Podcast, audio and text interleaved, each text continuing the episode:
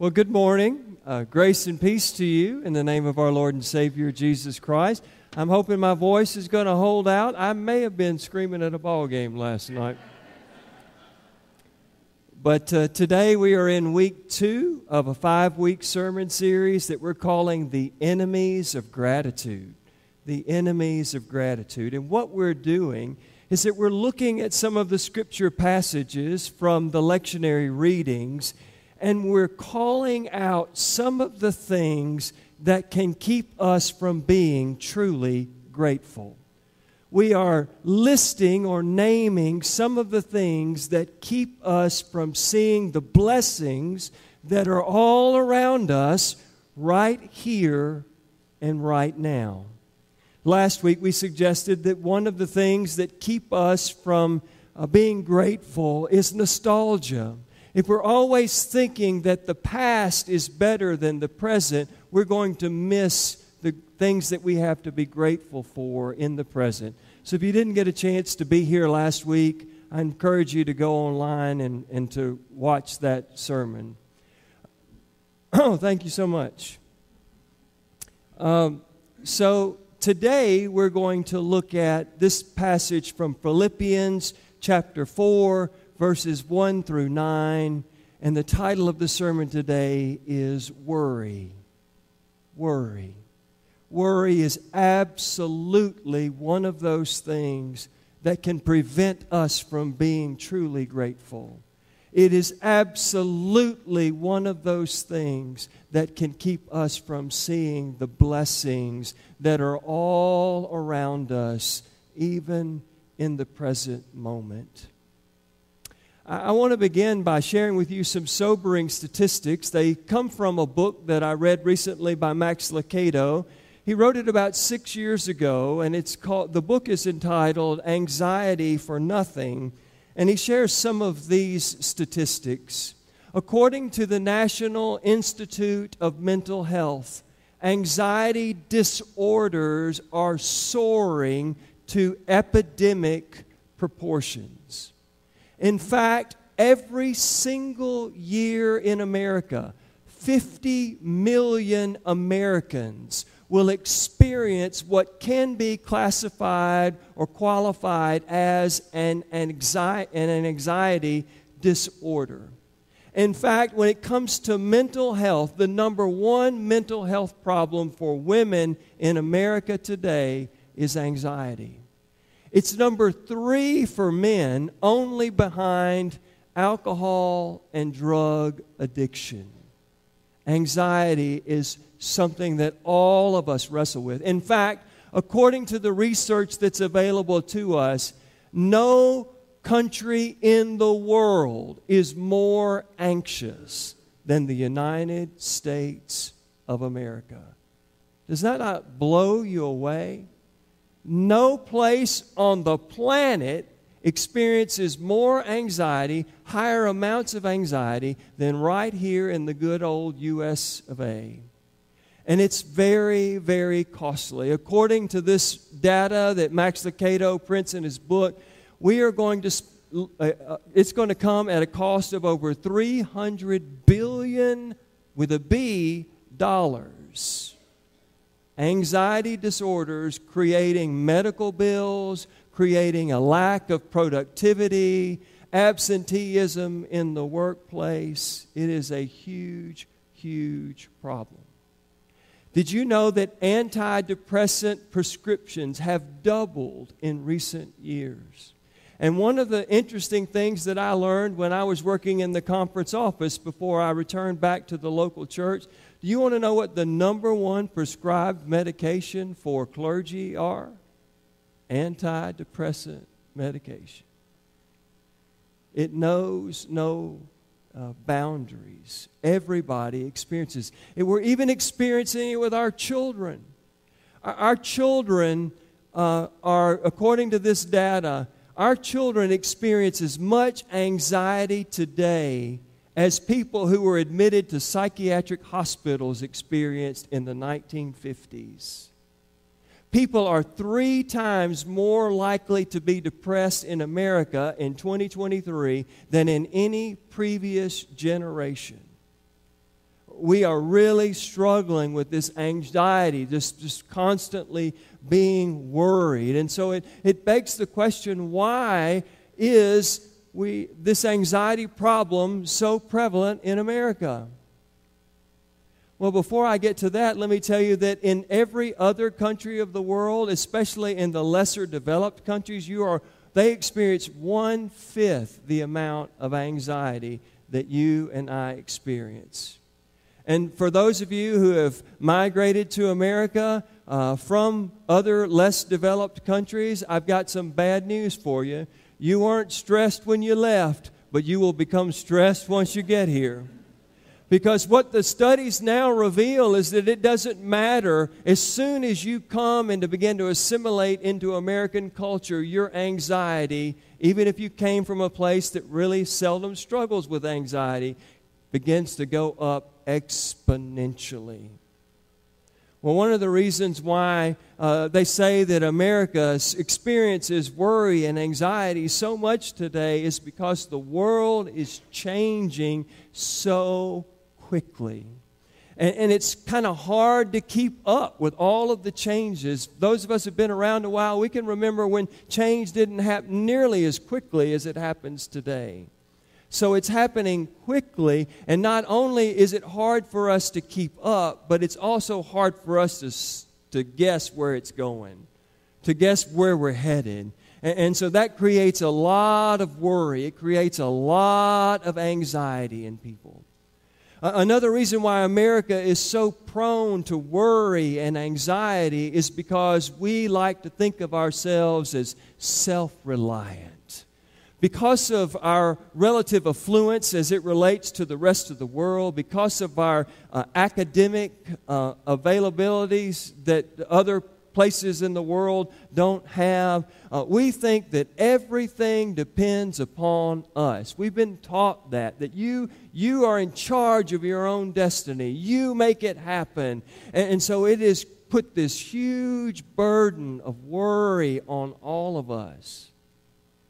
One final thing that I'd like to talk to you about is that uh, another reason why America is so prone to worry and so prone to anxiety is because we are moving at such a fast pace in our lives nowadays that we don't stop to rest and we don't stop to reflect on what's going on.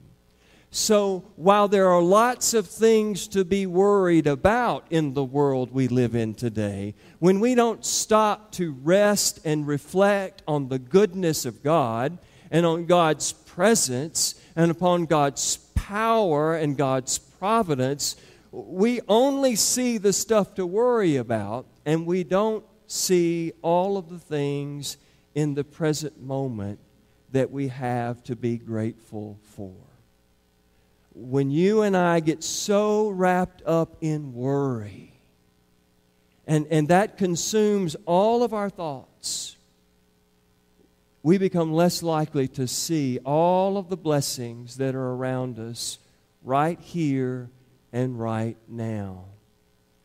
I think that's kind of what's going on in our scripture lesson this morning from Philippians. Now, uh, of all the churches that Paul started, I think the Philippian church may have been his favorite. Now, I can't say that for sure.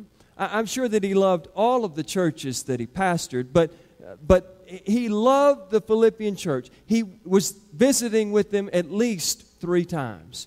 Um, he talked about how much he appreciated their financial support of him and his ministry. He affirmed their faith. Uh, he uh, uh, applauded their perseverance. He, he referred to them as his joy. He, he even called them the crowning jewel of his ministry. He loved the Philippian church. But now he's in prison. And that has affected his ability to pastor the Philippian church in the way that he would like to. He can't provide them with the leadership that he had so desperately wanted to provide them as he's sitting in a jail cell. And not only is he now in jail and he can't be with them in the same way that he would like to be with them, he's also begun to hear while he's in jail that the Philippian church is struggling. Uh, the joy that they had when they were first created as a community of faith appears to be waning. And, and he's also hearing that not only are they experiencing pressures from without, false teachers and false preachers coming in trying to influencing them in ways that Paul does not believe is of God, but he's also identified pressures within.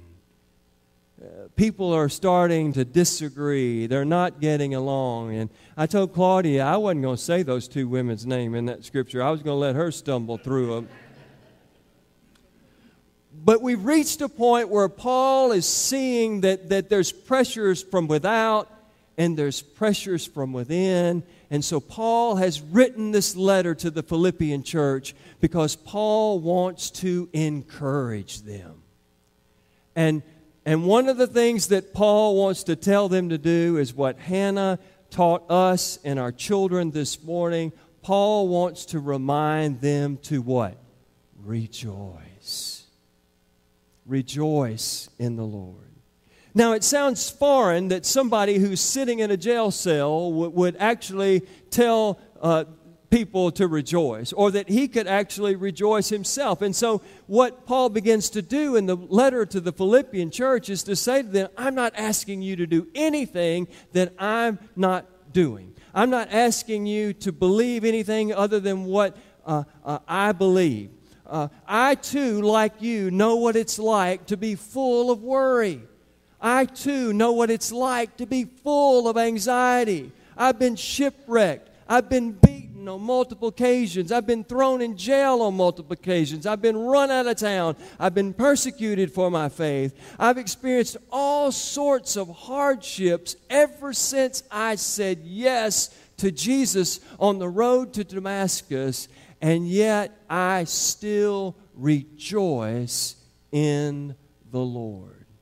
What Paul is trying to communicate to the Philippian church is that while happiness may depend on the external circumstances, things that happen to you, joy does not.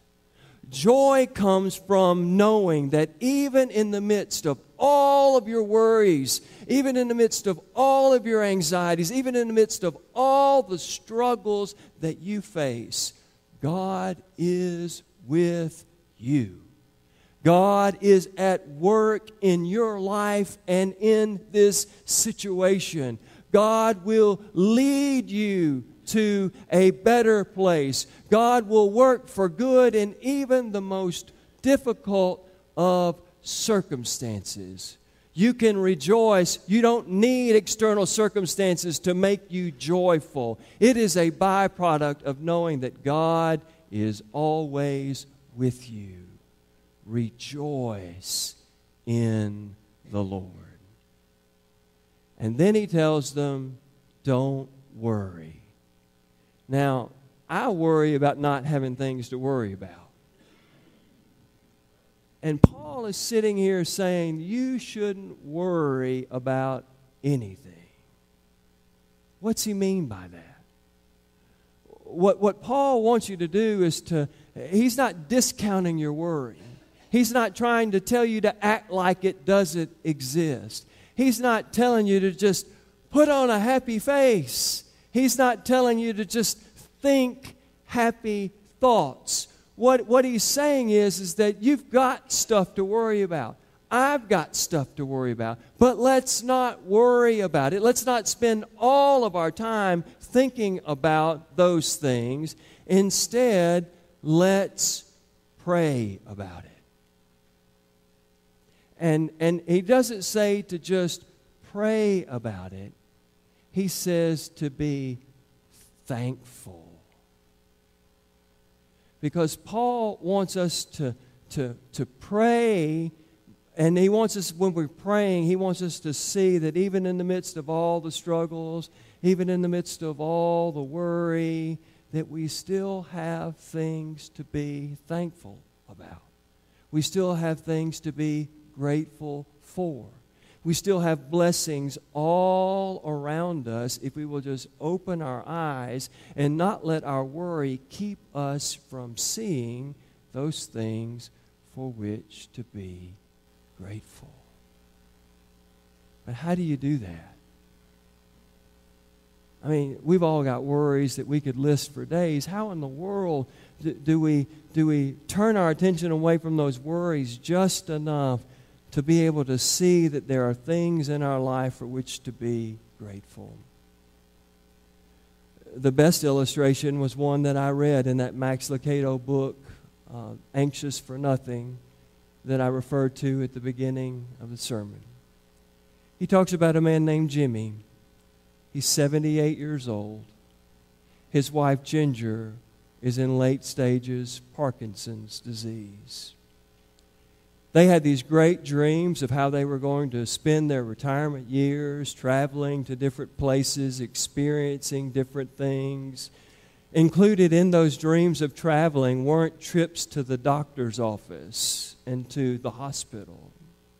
And, and, experiencing different things wasn't a steady dose of treatments and medicines and all of the things that come from uh, living with Parkinson's disease. And so, yet this Jimmy, 78 years old, always had a smile on his face, always had a good joke to tell, and is always sharing things that he was grateful for. And so one day, Max Lucado just asked him, How in the world can you be so happy? How in the world can you always have a joke to tell? How in the world can you always be describing things for which you're grateful when you are walking the road with your wife Ginger that you are walking? And he responded this way He said, Every morning when my wife Ginger gets up, I always ask her, What song does she want to sing today? We begin every day singing a song. And every single morning, when I ask my wife Ginger with late stages Parkinson's disease, what song is it that you want to sing? She says, I want to sing Count Your Blessings.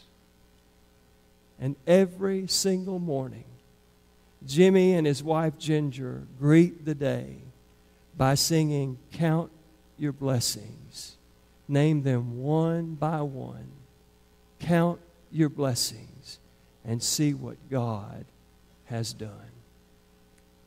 They still have plenty in their life to worry about. They are they never forget not for one second that this woman is living out the final days of her dying with late stages Parkinson's disease. And yet, they have made a conscious decision not to focus on that that could bring much worry and anxiety to their life. Uh, instead, they have chosen to focus on what they have to be grateful for. Parkinson's may be taking her life, but she has the love of her husband. She has the love of God. She has the love of friends. They could focus on how they're not going to get maybe as much time as they would like, but instead they focus on having the present moment and what it means. They have chosen to not let worry rob them from seeing the things in the present moment that they can be grateful for. To see the blessings in the right here and the right now. Maybe it's as simple as that. Regardless of the worries that you and I have in our life, if we would just get up in the morning and ask ourselves, what song do we want to be on our lips today? And it's count your blessings. Name them one by one, regardless of what you're facing. I bet you still have things for which you can be grateful.